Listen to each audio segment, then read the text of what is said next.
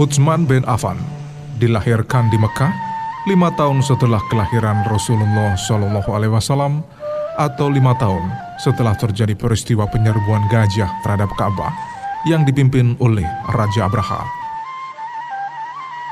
Nama panggilannya Abu Abdullah dan gelarnya Junurain yang artinya punya dua cahaya.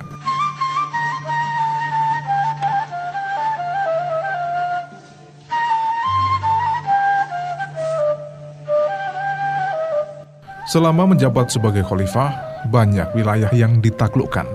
Misalnya Afrika, Siprus, Tabarstan, Hurosan, Armania, Kaukas, Karman, dan Sajastan.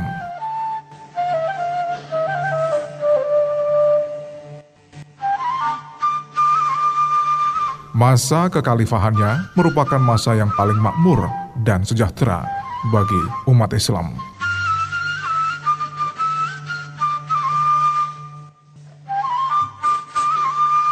Utsman bin Affan adalah khalifah pertama yang melakukan perluasan Masjid Al-Haram di Mekah dan Masjid Nabawi di Madinah. Karena semakin ramai umat Islam yang menjalankan haji.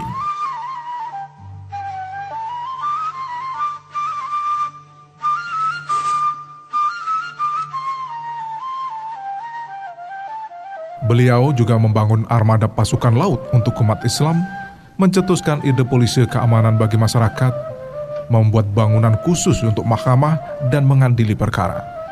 Hal itu belum pernah dilakukan oleh khalifah sebelumnya.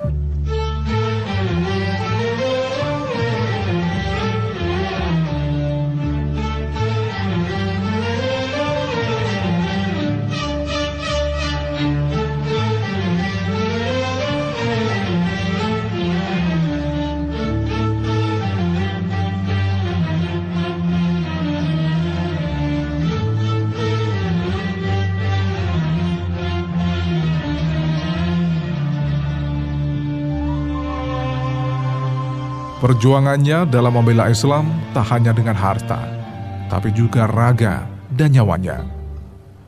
Beliau sangat senang mengeluarkan hartanya demi kepentingan Islam hingga pernah mengirimkan setengah pasukan ke medan perang dengan hartanya. Utsman bin Affan juga pernah mendermakan 300 unta dan 50 kuda tunggangan. Begitu juga mendermakan 1000 dinar yang diserahkan langsung kepada Rasulullah.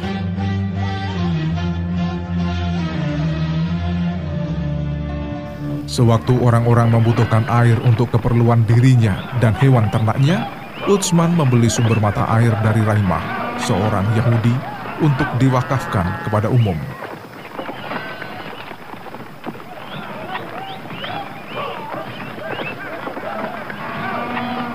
Mengenai sikap dermawannya itu, Abu Hurairah berkata, Utsman bin Affan sudah membeli surga dari Rasulullah dua kali.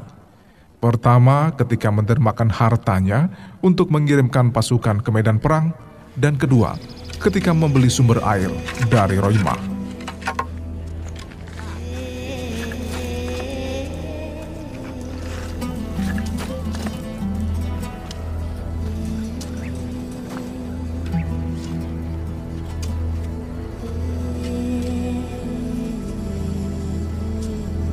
Pada mulanya pemerintahan Khalifah Utsman berjalan lancar.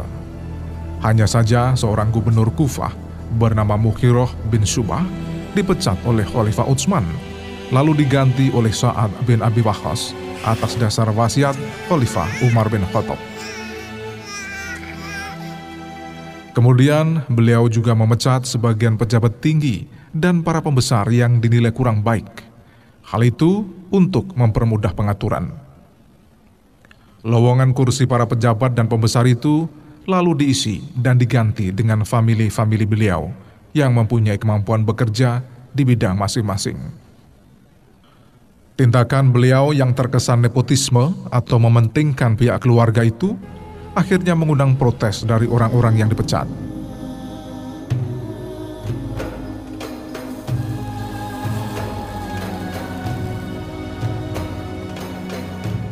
Maka datanglah segerombolan orang yang dipimpin oleh Abdullah bin Sabah seorang Yahudi yang pura-pura masuk Islam. Ia mengumpulkan massa untuk melakukan protes terhadap Utsman. Abdullah bin Sabah menuntut agar pejabat-pejabat dan para pembesar yang diangkat oleh Khalifah Utsman dipecat. Usulan Abdullah bin Sabah ditolak oleh Utsman bin Affan. Karena sakit hati, Abdullah kemudian membuat propaganda yang hebat dalam bentuk semboyan anti Bani Umayyah, termasuk Utsman bin Affan sendiri.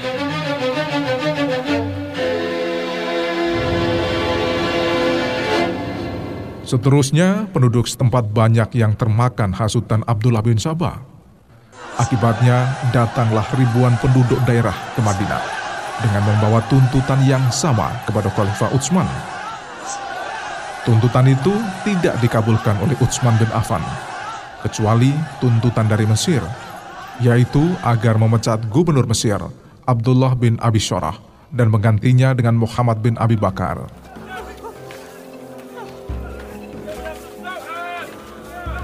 Karena tuntutan orang Mesir itu telah dikabulkan oleh Utsman bin Affan, maka mereka kembali ke Mesir.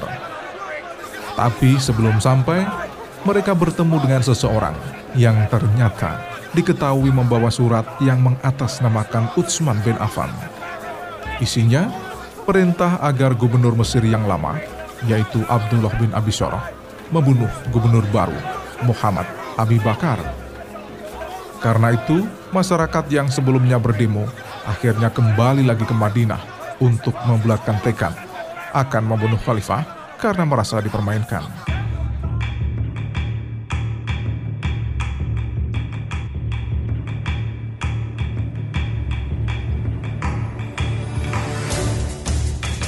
Setelah surat diperiksa, terungkap bahwa yang membuat surat itu adalah Marwan bin Hakam. Tapi ribuan warga itu tetap melakukan pengepungan terhadap Khalifah Utsman bin Affan serta menuntut dua hal. Pertama, agar Marwan bin Hakam dihukum mati karena telah membunuh orang. Kedua, agar Khalifah Utsman meletakkan jabatan sebagai khalifah. Utsman bin Affan tetap menolak tuntutan yang dinilainya terlalu mengada-ada itu.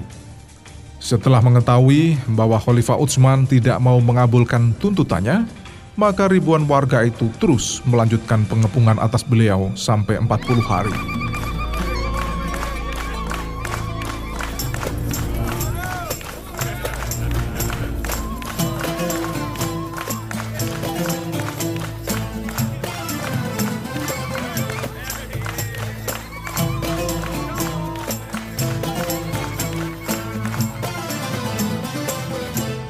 Situasi dari hari ke hari semakin memburuk.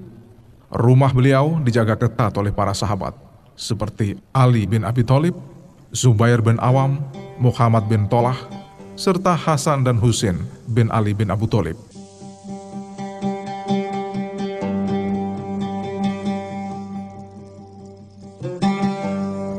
Karena kelembutan dan kasih sayangnya, Utsman bin Affan menanggapi pengepung-pengepung itu dengan sabar dan tutur kata yang sangat santun. Kadang-kadang beliau bahkan memberi makan, minum, dan tempat tidur bagi para pengunjuk rasa.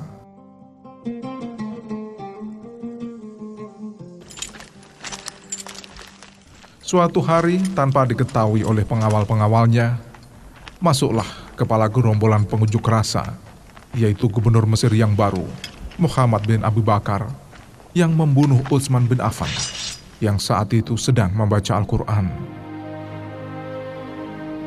Sang Khalifah Utsman bin Affan wafat pada bulan Haji tahun 35 Hijriah dalam usia 82 tahun setelah menjabat sebagai khalifah selama 12 tahun. Beliau lalu dimakamkan di pemakaman Baki di Madinah.